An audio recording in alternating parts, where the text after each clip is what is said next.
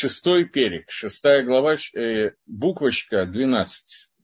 Мы более или менее, шалом тоже всем, кто здоровается, я тоже отвечаю.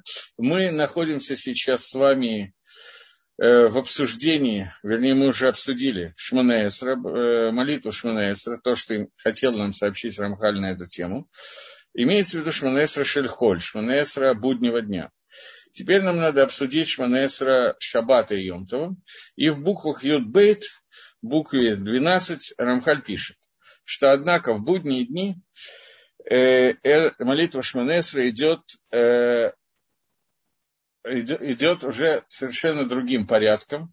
То есть, Беемот Гакодеш, в дни, которые отличаются по святости, то у нас не Етриху, не усложнили нам Хахамим, человеку настолько, чтобы он молился все Шмонэ Эсре брахот, а сделали только 7 благословлений. Потому что день сам по себе Микудаш, он сам по себе более Кадош, освящен. Он Мивурах, в нем есть состоятельная браха этого дня. И это помогает Бамшахада Шефа, это помогает прибавить Шефу изобилие, влияние Творца само по себе. Поэтому достаточно со стороны нижнего мира, то есть со стороны человека, чтобы его иштадлут, его усилия, были только на общем уровне и не входили в детали, в детализацию брахот. То есть не надо задавать просьбы конкретные, надо их просто как-то вот в общих чертах сформулировать. Поэтому первые 3 брахи, последние 3 брахи остаются без изменений, а 7-я браха, она посвящена святости этого дня, для того, чтобы соединить нас со Всевышним через святость этого дня. То есть шева брахот, который есть, 7 брахот, которые есть, первые 3 и последние 3, так как мы уже их определили. А средний брахот не включает кдуша с дня, чтобы она была усилена и светила нам, и властвовала над нами. И это то, что озерит, помогает, умашлемит и делает шлейму цельность во всех деталях, которые мы не называем. Немножечко подробнее об этом потом поговорим, говорит Рамхаль. Но поскольку мы это затронули, то также не в Сак Шульхан Арухе, как мы сейчас прочитали, что мы говорим вот эти вот только 7 брахот. Но поскольку на самом деле, как бы альпидин по закону, можно говорить все 18 благословений, которые мы не говорим из-за того, что не хотим латрех цибур, чтобы не измучился цибур во время молитвы, чтобы людям не было тяжело молиться, не удлинять им молитву в шаббат и йомтов. Несмотря на то, что молитвы в шаббат и йомтов очень длинные.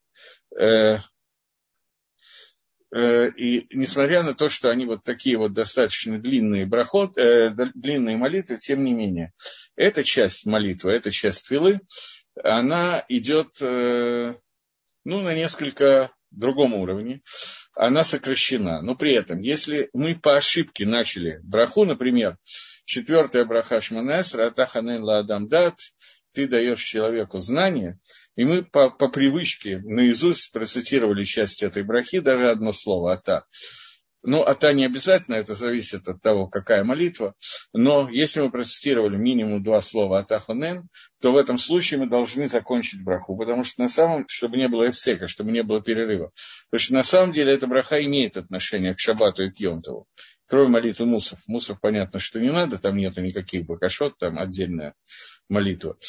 Но надо постараться этого не делать и постараться говорить Шмонэ Эсре, вернее, шева брахот, который есть Шмонэ Эсре, тем же путем, как напечатано в Сидуре. Теперь у меня появился вопрос. Какая связь брахота Миды со сферот? Я не думаю, что это сейчас будет, кто вот правильно будет обсуждать эту тему. Связь существует, она затрагивает, все брахот затрагивает сферот. Но, как вы понимаете, сферот есть только 10. А брахот есть 18 или даже 19. Поэтому эта связь не прямо пропорциональная именно со сферот.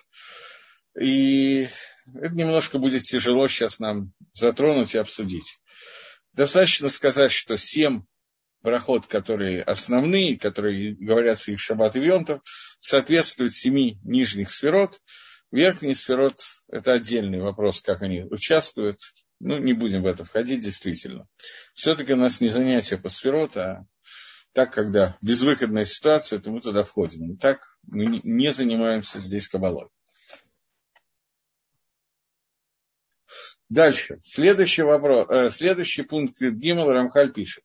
Еще ты должен знать, что клаля ламот, что все миры делятся на 4 мира. Все миры, которые есть, их на самом деле в каждом мире есть, не знаю, как это назвать, подмир, подраздел, но все они делятся на 4 группы, которые называются 4 алама, 4 мира. То есть этот мир, который делится на 2 части, верхний и нижний, что это Хелек Гашамайма, небесная часть, которая называется Алама Галгалим, которая называется мир Галгалим, мир, я даже не могу сказать, это не сферот, это именно Галгаль, круг. И он называется мир Гашафель, то есть наиболее низкий мир. К нему же относятся и звезды, и все, что находится на земле и на небесах. И все это вместе называется одним миром. И в этом мире, над этим миром, этот мир называется в терминах, поскольку все любят термины Кабола, то я ввожу эти термины, называется мир Асия, мир действия. Это мир сугубо материальный мир. Понятно, что в нем присутствует человек, а в нем есть и духовное начало, и материальное начало одновременно. Но это сугубо материальный мир, в котором верхняя часть этого мира – это звезды, созвездия и так далее. Мы как-то это уже обсуждали. А звезды и созвездия связаны с более высоким миром, который называется, мы все связаны, над этим миром, миром Аси, находится мир, который называется мир ангелов, мир Малахим. В терминах Кабола этот мир называется Алам Яцира. Над ним мир, который более высокие духовные аспекты, там находятся духовные силы, которые являются корнями всех созданий, о котором мы говорили уже когда-то в начале изучения Дерех Ашем. И этот мир называется миром Кисе, мир престола славы Всевышнего. И он находится выше на целую ступень, на ступени выше предыдущего мира. В терминах Кабола этот мир называется мир Брия. И теперь в нем можно разделить гашпаот Всевышнего, те влияния Творца, которые являются раскрытием света Всевышнего, что из них происходит весь Мациют Куло, все, что существует в этом мире, оно рождается из той гашпо, из того влияния, которое влияет Творец. И все зависит от этого влияния, которое происходит через мир, который называется мир Кисе, мир Брия. Как мы упоминали. И вот в качестве вопроса все гашпоот, все влияния, о которых мы говорим, они как бы называется одним общим миром и называется Олам Элакут, то есть то место, из которого вытекают все ашпаот Всевышнего, он называется мир Элакут, мир Бога, мир Творца. Не творение, а Творца. В терминах Кабола это называется мир Ацилус.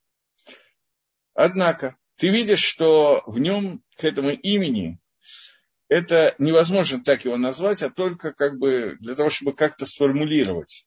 Просто чтобы как-то возможно было о нем говорить. Что не так с остальными 3 мирами, которые первые, это Асия, Цира и Брия, что в них это название Эмет. Это истинное правильное название. То есть действительно нижний мир. Это мир нижний, он так и называется, мир нижний, включая звезды, созвездия человека и животных, все творения, которые существуют, которые мы видим, ощущаем, самолеты. Следующий мир, мир Малахим, он так и называется, потому что в нем находятся ангелы разных уровней, Малахим, Сарафим, Царим, Крувим и так далее. И следующий мир, это Алам Кисе, которого тоже есть какое-то более или менее четкое описание этого мира. Например, он дается в пророчестве Хезкеля, где описывается Меркава Всевышнего. Там на Кисе Акавот и то, на чем он держится. Но как только мы доходим до мира, который, не знаю, называем божественным миром, там мы только просто, чтобы как-то его назвать, называем таким образом, потому что о нем мы говорить уже нормально не можем. Мы можем говорить только о тех гашпаут, о том влиянии, которое из него вытекает вниз. Вот здесь вот, для любителей терминологии, здесь возникает понятие сферот. На самом деле сферот есть во всех мирах, во всех четырех мирах есть сферот, в каждой сфере есть сферот и так далее. Но то, что принято говорить о 10 сферот, это 10 сферот мира Ацилус, которые являются проявлениями того, как влияние, которое вытекает из определенных аспектов влияния Всевышнего вниз, его определяет сферот, как сферот. Рамхаль в другой своей книге, которая называется «Кеннадо Шенцевоок», «Ревность Всевышнего», «Ревность о Всевышнем». Это книга, которая посвящена ответам на нападки на Кабулу, которое было во время Рамхаля после Шабтай Цви, после лже-машиаха по имени Шабтай Цви. Было какое-то время, когда люди очень боялись, когда вводятся понятия сферот, какие-то другие подобные понятия, потому что они могут увести человека не весь куда. И поэтому были нападки на Кабулу, и Рамхаль написал книжку «Кеннадо Шенцевоок» для того, чтобы защитить термины Каболы и саму часть Торы, чтобы объяснить, что те противоречия, которые видят, они люди, которые их видят, просто потому что не знают, что там написано, плохо учили или вообще не учили. Как правило, это вообще не учили и так вот нападали. Вот. И он объясняет, это лучшее определение сферот, лучший пример, тоже определить сферот невозможно, который мне приходит сейчас в данный момент в голову, это то, что так же, как солнце и солнечные лучи, невозможно отделить лучи от Солнца, также сферот невозможно отделить от Всевышнего. Потому что все, что мы видим только влияние Творца. Самого Творца, Творец это тоже одно из проявлений Всевышнего, это тот, который сотворил. Но то, что такое сам Ашем, Ашем это тоже имя, это тоже какое-то проявление. Но когда мы говорим про Ацмуто, про это вообще говорить невозможно. Это никак непонятно и невозможно. Поэтому, в отличие от остальных миров, о которых мы говорим, когда мы говорим о них, мы можем что-то довольно четко определить, обозначить. Говоря про мир Элокута, божественности, мы можем только его как-то обозначить. Но это не будет правильное определение. Другими словами, то, о чем мы можем говорить о проявлении через этот мир влияние, которое влияет Ашем на разных своих этапах, например, на разных сферах.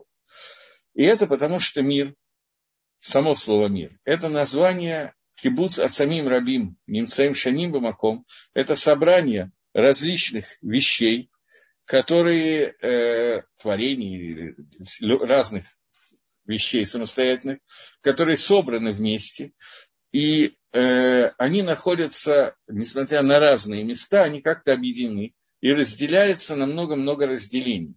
И относятся один к другому между ними. Есть какой-то яхос, есть какое-то отношение. Но когда мы говорим «баацмут кулам» и «е мухашим рухниим», и когда мы говорим вот об этом самостоятельном каком-то явлении, сборе самостоятельных вещей, веществ, свойств и так далее, то это оно будет ощущаться, оно будет либо материальным, либо духовным. И это на самом деле соединение, вот это аркава вот этих вот самостоятельных единиц, соединений. И получается, что тогда это называется Алам, мир. Мир, вот, который соединил вот эти вот самостоятельные единицы. И когда они соединены, соединение телесное, самое низкое, которое может быть, или какое-то другое, но оно соединено все в одно место, то это называется Аламом. Соответственно, когда мы соединяем, не мы, а когда мы говорим о соединенном вместе мире Малахим, мире ангелов, когда это какое-то место, где находится какое-то промежуточное состояние между материальным и супердуховным миром, где находится творение, которое называется Малахим, которое мы уже обсуждали, что это некоторые проводники воли Всевышнего, полупроводники, проводники воли Всевышнего, то их собрание вместе называется Алам. Что также собрание многих ангелов, Малахим в одном месте, соответственно с тем, насколько это возможно обсудить и понять, тем не менее, это называется словом Алам, словом мир. Алам Кисе, мир престола славы Всевышнего, это тоже называется Алам. Когда здесь собираются различные силы, множественные силы вместе, которые к этому относятся. И это собрание, которое называется Алам Кисе, потому что Кисе Это не, понятно, что это не табуретка, на которой сидит Всевышний, да? Алам Кисе – это мир, который наиболее приближен к Творцу, наиболее приближен. Но это творение, которое находится сильно выше, чем Алам Малахим, сильно выше, чем мир ангелов. Хотя в Алам Кисе тоже присутствует определенный Малахим, но это очень высокого уровня Малахим, который отличается от основных посланников, стандартных посланников Всевышнего. Там находятся 4 Малаха, 4 духовных силы.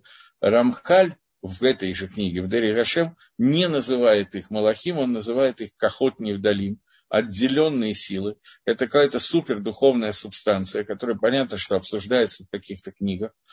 Но это, тем не менее, собрание вот этих вот 4 сил, вокруг которых формируется еще что-то и так далее. В Маасе Меркава и у Хезкеля это описывается как 4 колеса, на котором находится колесница Всевышнего, 4 животных и 4 ангела, которые совсем не описываются, 4 лица у животных. И там все делится на 4.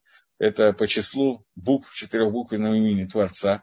Каждая из этих сил что-то конкретное обозначает, и она проектируется все ниже и ниже. Алама Кисе, он не одна плоскость, там есть определенная толщина достаточно большая, много количества уровней, собственно, как в Алам Яцире, в Алам Асии, во всех остальных мирах то же самое. Но это мир, поскольку здесь есть объединение вот этих вот самостоятельных сущностей, самостоятельных друг от друга. Понятно, что они связаны со Всевышним, и описание связи между ними, между этими сущностями, называется миром. Но когда мы говорим про влияние конкретно Всевышнего, то здесь нету вот этих самостоятельных единиц, которых много, и нету ничего различного, потому что Всевышний един. Мы не знаем, кто такой Всевышний. Нахон, мы не знаем, кто такой Всевышний позитивно, но мы знаем очень много качеств, через которые он проявляется. И мы знаем, например, самое первое раскрытие Всевышнего, которое нам дается, это то, что он Эйн Соф, у него нет конца, он отличается от всего остального. Нет ни начала, ни конца. Это то первое, что мы знаем о Всевышнем. Но это знание, как бы определение, которое дается, оно негативно. А про 4 силы вы говорите не про, что мы не знаем, кто такой Всевышний, мы не знаем, кто такие 4 силы. Мы знаем, кто такие эти 4 силы. Эти вещи описаны. Они описаны на разных уровнях, но я не знаю, насколько нам сейчас необходимо входить. Мы знаем, что есть 4 колеса, на которых держится колесница. Они вытекают из 4 букв имени Всевышнего. Они связаны с 4 парцуфим, которые существуют, с 4 направлениями сферот и так далее. Они описываются, и они описываются вплоть до имен верхних, я не знаю, назвать их Малахим, да, наверное, Малахим, которые существуют, которые тоже описаны, кто это такое, их имена даются, они даются в Зогаре, они даются в Аризале, они даются в Рамхале в определенных книгах. Я не думаю просто, что для того, чтобы понять книгу Дерех Ашем, нам нужно в эти накудот входить. Сейчас Рамхаля интересует не это. Его интересует то, что пока мы говорим про миры, начиная с мира Кисе и кончая тем миром, с которым мы более хорошо знакомы, мы видим яхас, отношения в этом мире, которые между разными существующими вещами есть. Например, отношения между человеком и компьютером. Я взял первый попавшийся пример, потому что я смотрю на экран компьютера. И так далее. Но когда мы говорим о мирах Всевышнего, их на самом деле не только Ацилус, есть более высокие мира, о них обычно вообще не сильно говорят, но они, тем не менее, описаны, хотя описаны очень-очень аккуратно. Вся Кабула Аризаль начинается с Алам Ацилус. Есть одна книга одного из учеников Аризаля, который описывает достаточно подробно, очень подробно, более высокий мир, мир, который называется Алама Кадмон. В самом Резале Эскаим описывается, как творился мир Ацилус. Мир Ацилус – это и творение, и творец одновременно. То есть у него есть начало, потому что это начало, это то, как Всевышний начал проявлять себя. Но он объясняет сейчас, Рамхаль здесь, в этой книге, в Дерех Ашем, что влияние Всевышнего, у них нету многих самостоятельных единиц, которые отличаются друг от друга, но есть авханот, то, что различия, которые мы определяем, это различные виды раскрытия света, который выходит из Всевышнего. Что это не имеет отношения, а то, что Всевышний находится, то, как он проявляется по отношению к своим творениям, и то, как он на них влияет в соответствии со всякими иньонами. Но когда мы воспринимаем, говорим о Гашпаот Всевышнего, о его влияниях, то хилук, различия порядка того, как идет адарга, уровни, которые мы видим, это идет в соответствии с тем, что нужно правильно сделать для тех, кто воспринимает это влияние. Поэтому здесь мы можем говорить только со стороны нашего восприятия. И здесь находится шореш, корень всех разниц его влияния, которые существуют. И здесь находятся седеры, порядки, которым Всевышний влияет, их уровни и так далее. Как мы уже говорили в другом месте, говорит Рамхаль, а именно в третьей части. Поэтому все это включается в название Алам, название мир. Хотя определение первых трех миров, мы описываем сущность, а определение самого верхнего мира мы описываем не сущность, а описываем проявление того, как этот мир проявляется своим влиянием вниз. То, как мы это воспринимаем. Вот. И поэтому этот мир, он находится выше предыдущих трех миров, несопоставимо выше, в соответствии с тем, насколько он выше, так что поскольку его гешталшелут, его спуск целиком, идет всегда во всех мирах. Он идет по адарга, по ступенчато, как лестница. Первое, что-то такое мухушим, духовные силы, назовем это так, они влияют и соединяются с малахим, с ангелами. Малахим соединены, начнем снизу вверх, немножко иначе. Наши чувства и наши органы и так далее, они соединены с ангелами. Малахим, они соединены с тем, что над ним, а именно с различными ступенями, различными уровнями мира Кисе, мира престола славы Всевышнего. Кисе, этот мир, он зависит и соединен с влиянием Всевышнего и с раскрытием его света, что это корень на самом деле всего. Поэтому иногда, а довольно часто, когда мы обсуждаем какие-то вещи, мы пропускаем весь мир Малахим, весь мир Кисе, и говорим о нашей связи лично со Всевышним, то есть его Гашпоя, который идет из мира, который называется мир Алакут. Иногда же, когда мы хотим что-то более подробно и конкретно описать, то мы связываем это с тем, как именно из мира Алакут это доходит до нас. Понятно, что полностью всю цепочку ни один человек проследить не может. Это невозможно. Это знает всю цепочку только Творец. Но при этом какие-то основные вехи, основные элементы цепочки нам известны. И этим занимаются всякие книжки, такие серьезные книги по Торе. Но поскольку это не является основой понимания, поэтому здесь Рамхаль навел только самые основные вехи, которые нам нужны, для того, чтобы мы просто понимали, какой путь Всевышнего в творении мира и в управлении миром.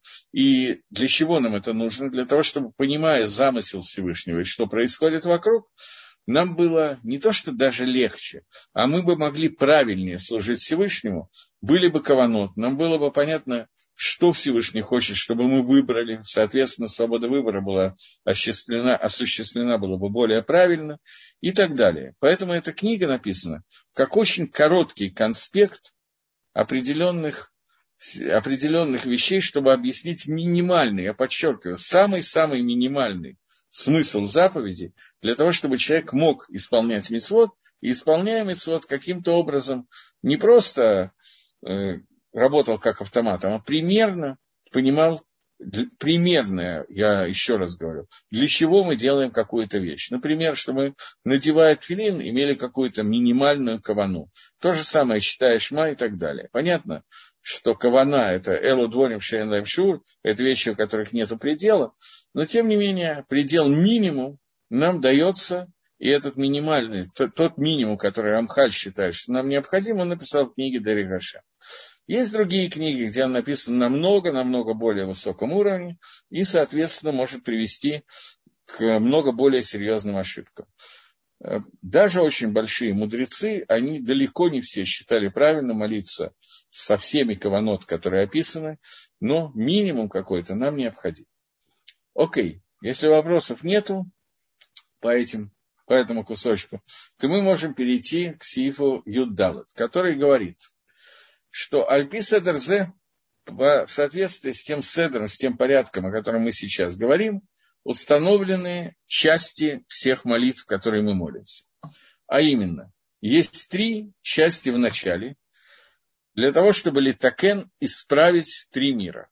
Я хочу объяснить, что значит исправить, потому что исправить обычно, во всяком случае по-русски, это означает, что что-то испорченное я должен взять, вбить гвоздь, исправить, подтянуть шуруп, винтик или еще что-то и так далее.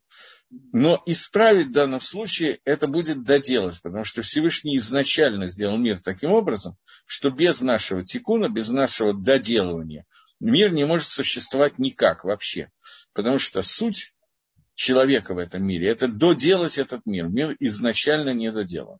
Очень большой тикун. Я об этом говорил, я знаю, но мне хочется подчеркнуть, поэтому я повторяюсь.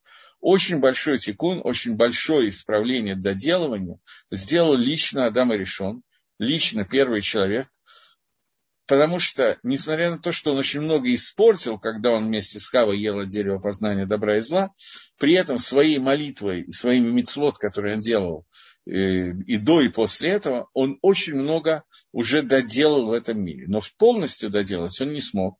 Понимаете, бывает такая вещь. С одной стороны, он опустил мир, он очень много испортил, с другой стороны, исправил.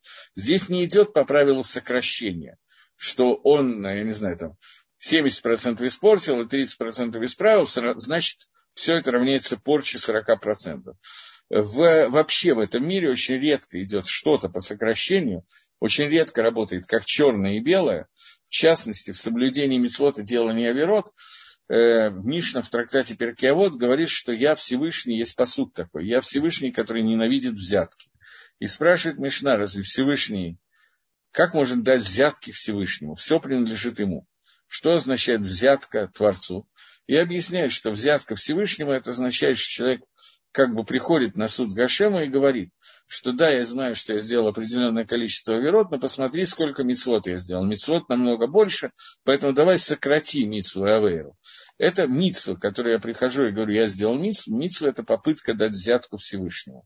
Поэтому человек ответит за все аверот, которые он сделал, и получит награды за все мицвот, которые он сделал. Но это не сократится. Это неправильный подход, когда люди воспринимают, что это сокращается. Но мы это уже читали в Дерех Ашем, когда обсуждали о том, что ров поступок человека решает, получит он Алам Аба или нет, а миют минимум поступков решат, что ему делать в Алам Азе, получать награду или наказание и так далее. Я не буду сейчас повторяться, поскольку это мы проходили. Так вот, еще раз, что седр и тфилы, они установлены для того, чтобы литакен, исправить, доделать, правильный перевод, три мира. Три мира, которые у нас есть, это миры Асия, Ицира и Брия, они нуждаются в тикуне, они нуждаются в исправлении, и мы должны своей тфилой исправить эти миры. Поэтому есть три части, которые с этим связаны. Алам Азе, тот мир, к которому мы привыкли, мир Асии, Алам Аврахим, мир ангелов и мир Кисе.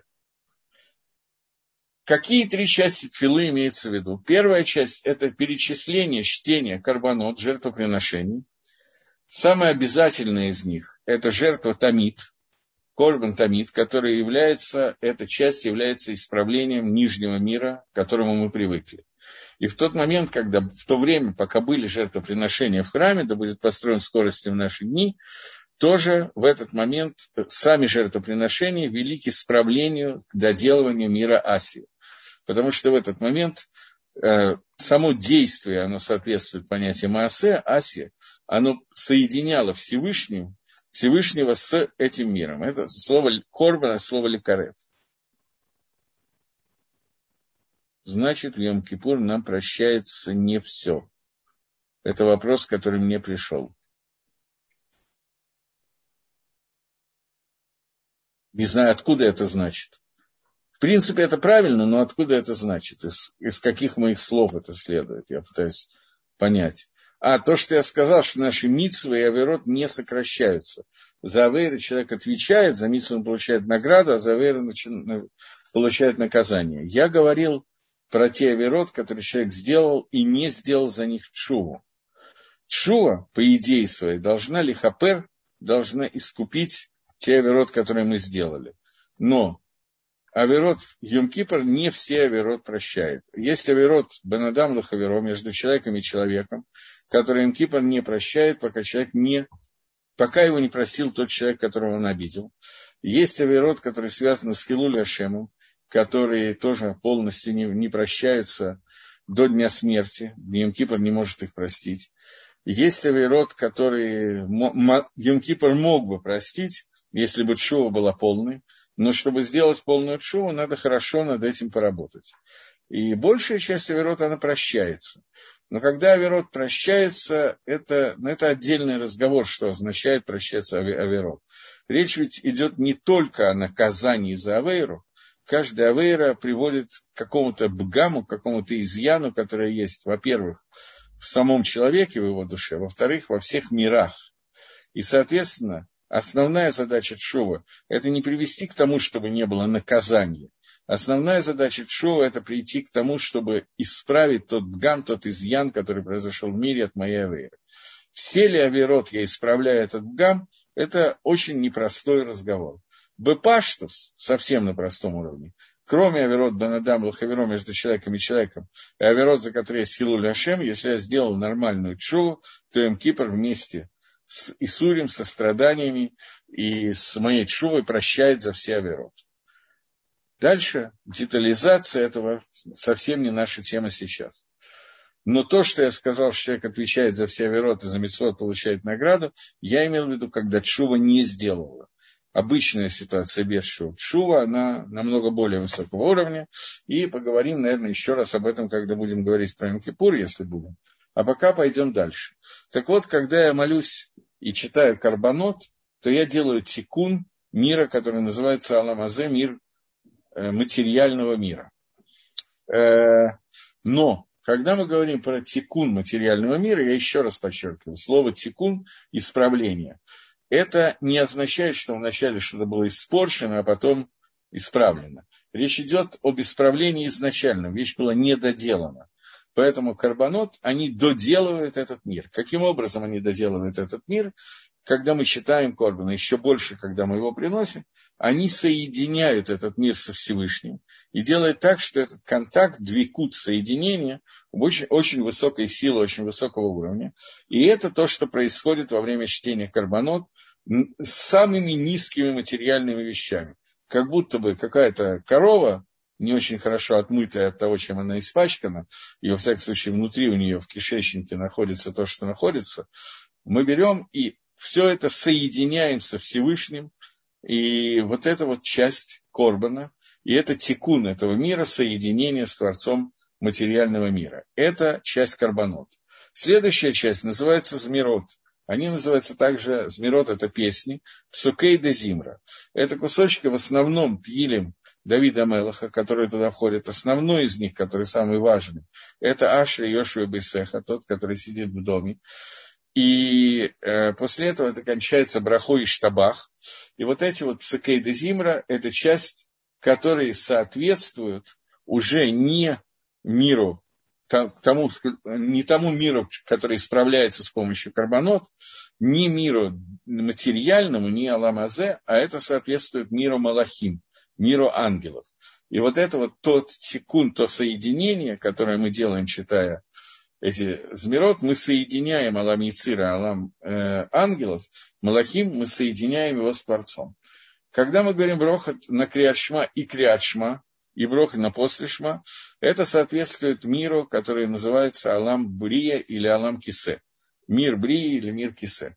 Он делится на Шева и Халот, на 7, впрочем, как все остальные, делится на 7 отделений, 7 гейхалот, которые там есть, и поднимается до самого-самого верха, и это тикун, который делается, соединение, которое делается Аламбрии Всевышним. То есть, если говорить совсем грубо, угрубить это, упростить эту схему, то, читая Карбонот, мы соединяем наш мир с миром ангелов, читая Псукей де Зимра, мы соединяем мир Малахим с миром Кисе, и читая Брахот Шма и Шма, мы соединяем мир Брии, мир Кисе с миром Ацилусом, с миром, который называется Элокут, мир Всевышнего. И после этого идет тфила, который мы должны говорить Шмонэ Эсре, который мы говорим стоя. Если человек не может стоять, то бадиавит постфактум. Он может рассчитать себя сидя, но не может стоять и совсем не может стоять.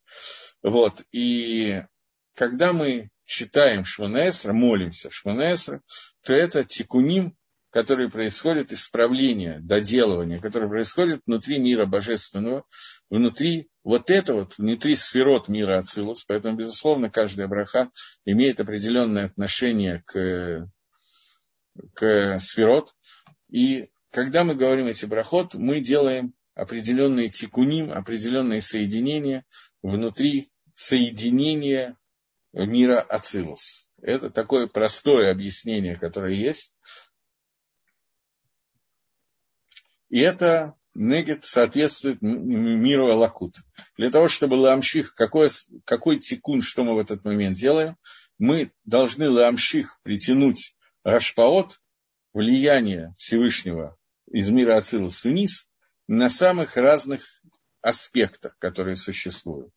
После этого есть три другие части молитвы, чтобы эта шефа пришла к мирам один за другим до конца, а именно эта часть, которая называется «Кдуша де Сидра», это кусочек Кубылы Сыон, где мы говорим «Кдушу», которая написана в Сидуре, «Кадош, Кадош, Кадош», первый, до него идет Ашри, после этого мы говорим «Шир», песню, которую пели Левим в Бет-Микдаше, после этого мы говорим «Эйн Кайла Кейну», а после этого говорим Алейну. Это по одному из Нусахов, по Нусах Ашкеназ мы говорим Алейну до Ширшильем, до песни, которую поет Левиты, и тем более до Эйн Кайла Кейну.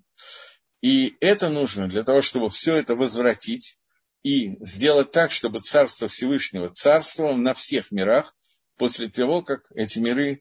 Вначале мы сделали соединение снизу вверх миров, теперь мы постепенно сверху вниз возвращаем эту Гашпо обратно, для того, чтобы это влияние сошло до самого низа, и уже исправленные нами какие-то аспекты, которые существуют, шли и влияли до самого низа и так далее. Вот, это то, что, значит, основные аспекты тфилы, которые Рамхаль считал нужным нам разобрать.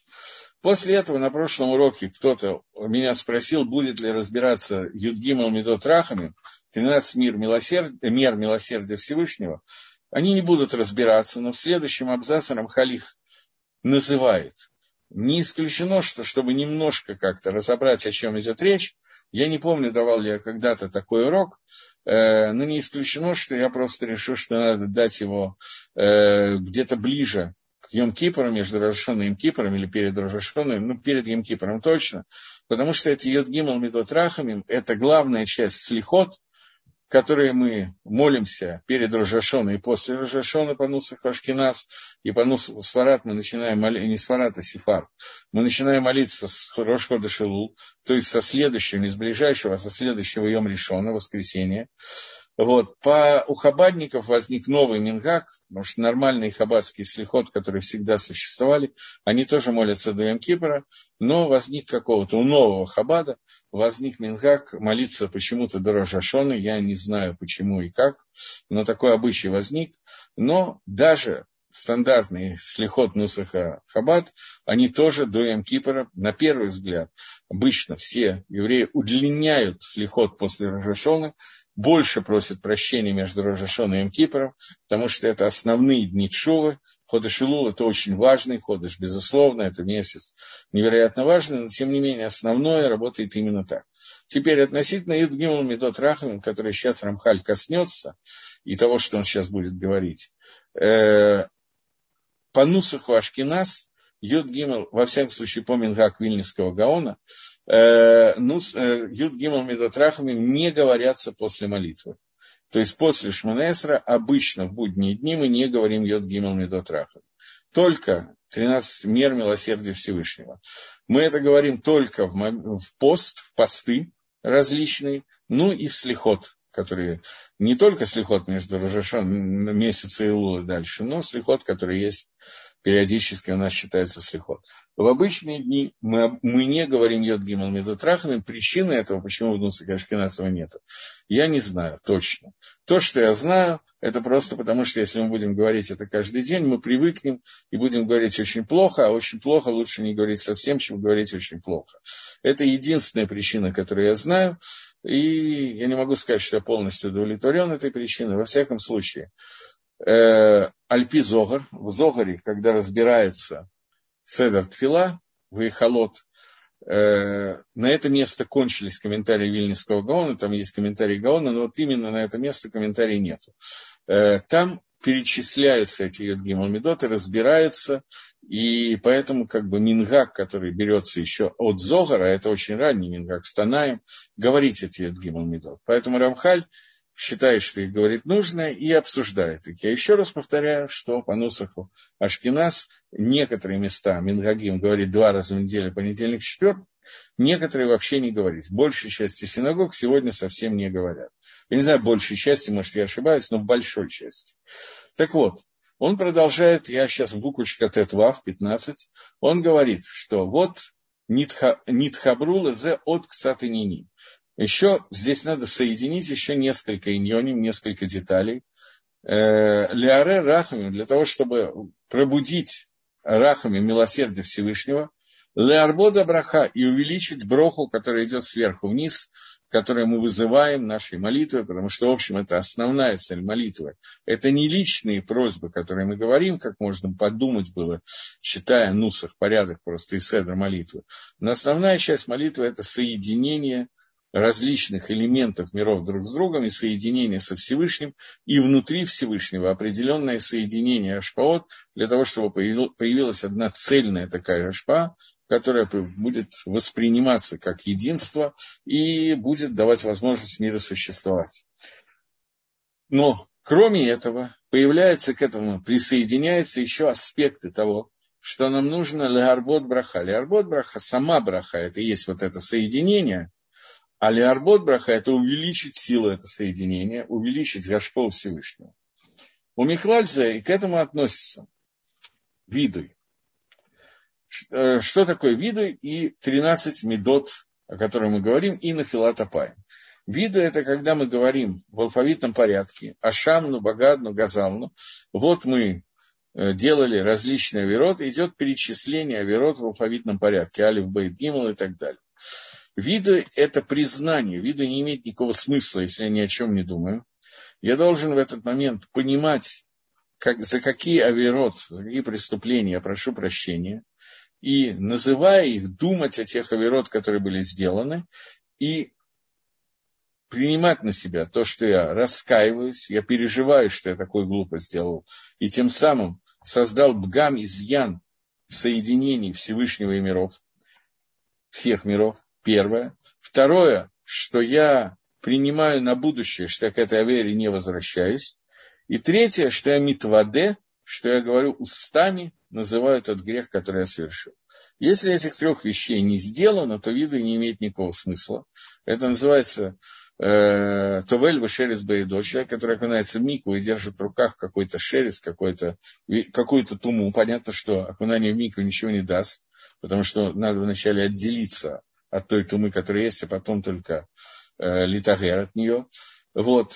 И поэтому видуй, иньян видуя, это именно раскаяние и после раскаяния видуй. Это одна из причин, по которой вот в ашкеназских общинах во многих принято не говорить видуй, именно потому что я ничего мой видуй не даст, я не раскаиваюсь, я не могу каждый день думать на эту тему и так далее. Но это понятно, что это мингак нашей слабости, а не мингак правильного поведения. Следующий элемент, который здесь есть, это я пока пропускаю Шлош Эсревидот. Еще одно. Почему видуй связан со Шмонэ Эсре, идет сразу же после Шмонэ Эсре? Потому что видуй – это то, что я, кроме того, что Шмонэ Эсре делает контакт, делает хибур, связь между Всевышним и всеми мирами, виды восстанавливают эту связь, которую я потерял путем своих авейрот. Я сделал бгам, изъян, и потерял не только, но все миры потеряли из-за меня какую-то связь, какой-то двойкут с Творцом. Поэтому, говоря виду, мы восстанавливаем это соединение, если виду сказан правильно. Поэтому он идет прямо после Шмонэ Эсре. И еще сильнее вещь, которая называется Шлошес Рамидот, 13 принципов милосердия Всевышнего. Я не буду сейчас в них входить, но суть состоит в том, что когда Моше Рабейну молился Творцу, чтобы он простил грех Золотого Тельца, то он взывал ко Всевышнему, упоминая заслуги Авраама, Ицхака и Яакова, прося Всевышнего вспомнить заслуги Авраама, Ицхака и Яакова и простить народ Израиля. И Всевышний ему сказал, что он прощает, но ты, Моше, должен знать, что будет время, когда заслуг Авраама, Ицхака и Яакова уже не будет хватать, они будут израсходованы. И тогда единственное, что может понять, это мидат рахамим Гашема, мера милосердия Всевышнего. Суть этих 13 мидот милосердия – это определенные свойства, соединяющие меру суда Всевышнего с мерой бесконечного хеседа, которая находится сильно выше, чем атрибут суда Всевышнего, и объединение, единство, поскольку Ашем и Хад, это соединение вместе атрибута Гангагат Мишпат Всевышнего, атрибута суда Всевышнего с атрибутом Ихуда, поскольку есть конкретная цель этого мира, и цель должна быть достигнута независимо от того, как мы будем себя вести, цель все равно должна быть достигнута, и даже если по закону нам, по суду нам не положено того, чтобы пришел Машиах и закончились этот мир, и настал мир грядущий, он все равно настанет. Правда, не дай Бог дожить до этого времени, так тяжело это будет. Но потом будет полный кайф, полное, в общем, класс.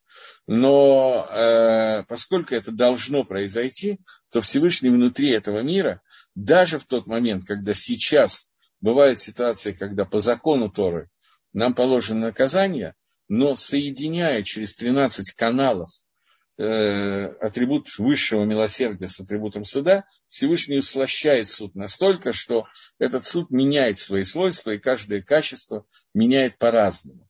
И вот этот Шлошес Рамидот, которые говорятся тоже после Шмонэ Эсре, после того, как мы делаем тикун, исправление, соединение Всевышнего со всеми мирами, поскольку существует авейрот и изъяны, которые мы внесли, своим видуем мы часть изъянов пытаемся убрать, но виды работает очень хорошо, сочетаясь с этими Шлошес Рамидот.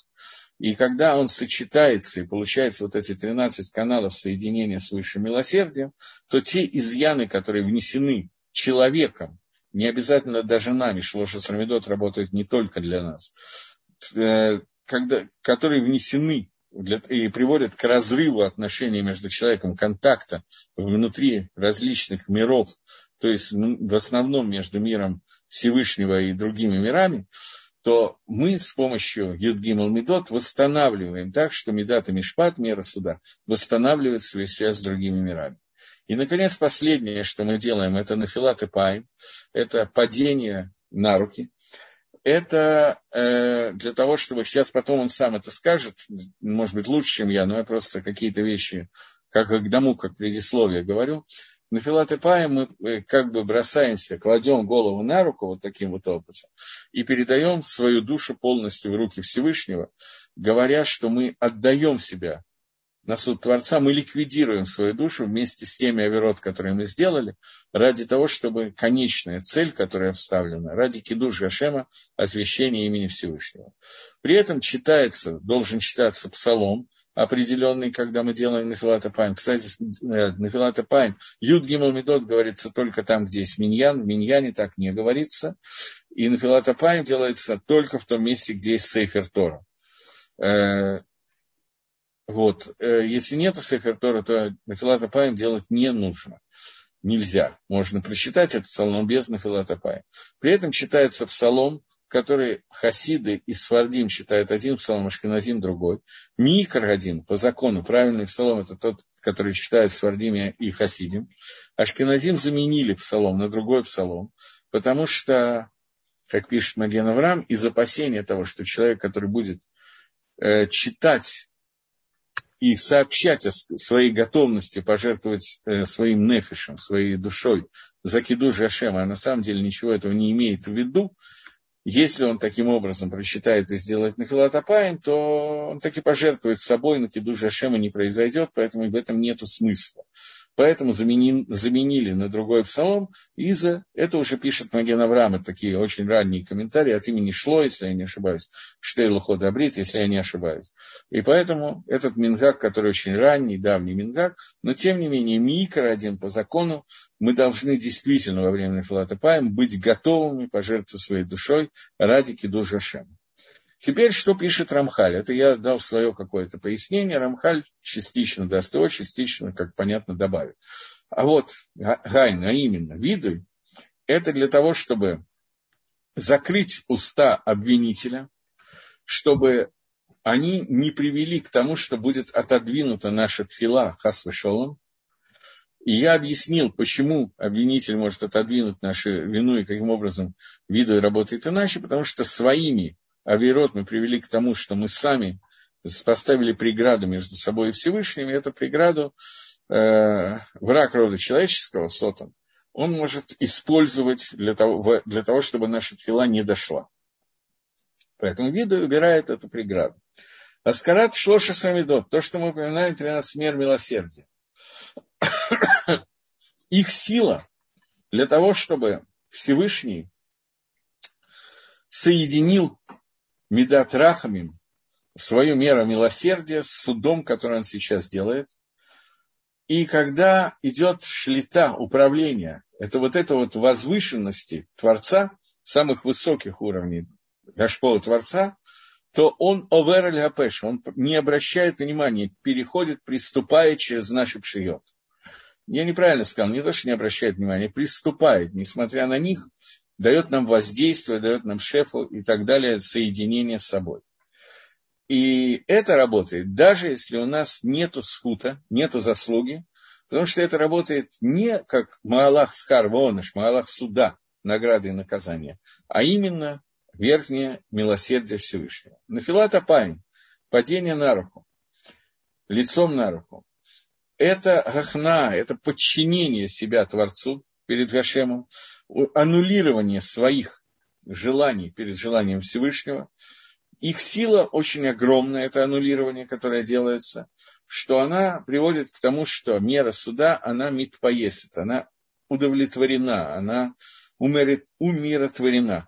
Поскольку человек отказывается от своих желаний, несмотря на то, что у него есть какие-то вещи, за которые ему можно дать по голове, а самый большой удар по голове, основной, единственный, это то, что теряется связь этого человека со Всевышним, теряется связь всех миров со Всевышним на какой-то элемент потери. Понятно, что не полностью, иначе бы миры не остались. Вот. Но в тот момент, когда человек полностью аннулирует свое «я» перед Всевышним, то это приводит к тому, что мера суда, она как бы уже не может ничего требовать.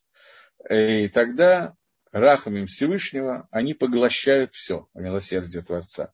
И тогда шефа, влияние Творца, льется на все миры в большом количестве без особых ограничений. Без ограничений оно может литься, но без ограничений, связанных с нашими оверот. В общем, это примерно то, что я сказал. Рамхаль затронул другие накудот. Я, как мне кажется, немножко расширил, для того, чтобы понять, на какую речь идет, на какую тему идет речь. Однако, это седр, который включает в себя все основы молитвы. Есть очень много деталей, которые мы не обсуждали. Мы обсуждали только общие вещи, от которых зависит, например, в каком порядке расставлены псалмы Псукей де Зимра и другие кусочки псуким, которые находятся в молитве, и каждая вещь, почему именно в этом месте, а не в каком-то другом. Это вещи, которые здесь, в этой книге, Рамхаль не считает нужным объяснять, поскольку он хочет нам объяснить только клалим, только общие пути служения Всевышнему. Ого! Тут появилось просто письмо, я бы сказал. Проясните, пожалуйста, как эта схема относится к женщинам. Обязательность чтения карбонот, шма, тахну, Псукей де Зимра, Шмонэ Эсре, обязательно понятно. Второе я пока не буду читать. Первое. Женщинам обязательно читать карбонот в виде корбана тамид. Только один кусочек тамид женщина обязана прочитать после утренних брахот. Шма женщина читать не обязательно. Для женщины читать шма. Брахот женщине не обязательно читать. Псукей де Зимра. Минимальное количество, которое нужно читать, это Борах, Шамар, Ашри и Штабах. Это 3 кусочка маленьких. После Шмонэ Эсре ничего не обязательно читать. Это самая минимальная молитва, которая должна молиться женщина.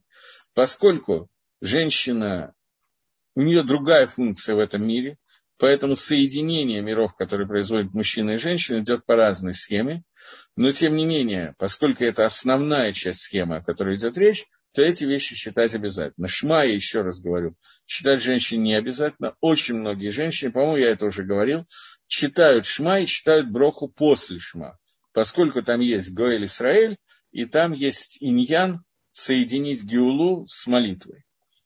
Приложима ли эта 4-ступенчатая схема к молитве Ханы, которая по преданию является базовой основой для молитвы? Если да, то как?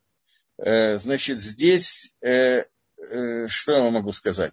Молитва Ханы не описана никак в книге Шмуэля. Описан факт, что она молилась. То, что она шевелила устами и не говорила вслух, это то, что учится из Ханы про нашу молитву Шмонэ Эсре, что нам нужно говорить ее так, чтобы ее никто не слышал, кроме нас. Это то, что учится от Ханы, которое, то, что мы назвали базовая часть для молитвы. Это то, что учится от Ханы. Что именно молилась Хана, там не написано. Нигде не написано, что она молилась. Это молитва была в Бейт-Мидраше, и Бепаштус это не была молитва соединения миров, Бепаштус. Основная молитва Ханы была по поводу того, что у нее нет ребенка, и она молилась для того, чтобы у него родился ребенок. Это частные просьбы, которые участвуют в наших молитвах. Понятно, что когда они входят в Шмонэ Эсре и объединяются с тем, о чем мы сейчас долго и немножко занудно говорили, то это становится значительно более сильная просьба, потому что понятно, что когда мы говорим о том, что есть изъян во всех мирах без нашей молитвы, и мы молимся, и метакним исправляем этот изъян, и одновременно с этим мы понимаем, например, Хана, которая понимает, что там есть подробное описание, как она говорила, что у нее есть много органов тела, и зачем они нужны, если нет ребенка, что есть изъян во всем мире, если нет ребенка, и она пыталась исправить этот изъян, то эта молитва слышится в миллионы раз сильнее и так далее. Этот тихон относится только к текущему моменту. Тикуним бывают разные. Во время Бейт-Микдаша у нас была основной не молитва, а карбонот, и, соответственно, жертвоприношения делали вот это исправление этого бгама. Сегодня у нас это делается в основном через молитву, через тфилу. Вот. Секундочку. Да. Так вот, Рамхаль закончил, что то, что мы сейчас определили, мы определили только самые общие позиции нашей молитвы.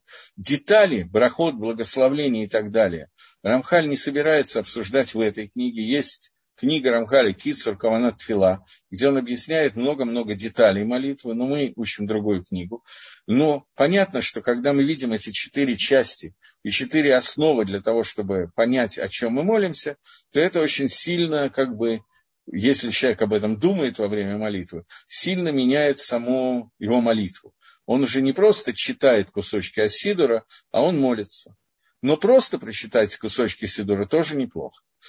Вот, я думаю, что я должен заканчивать.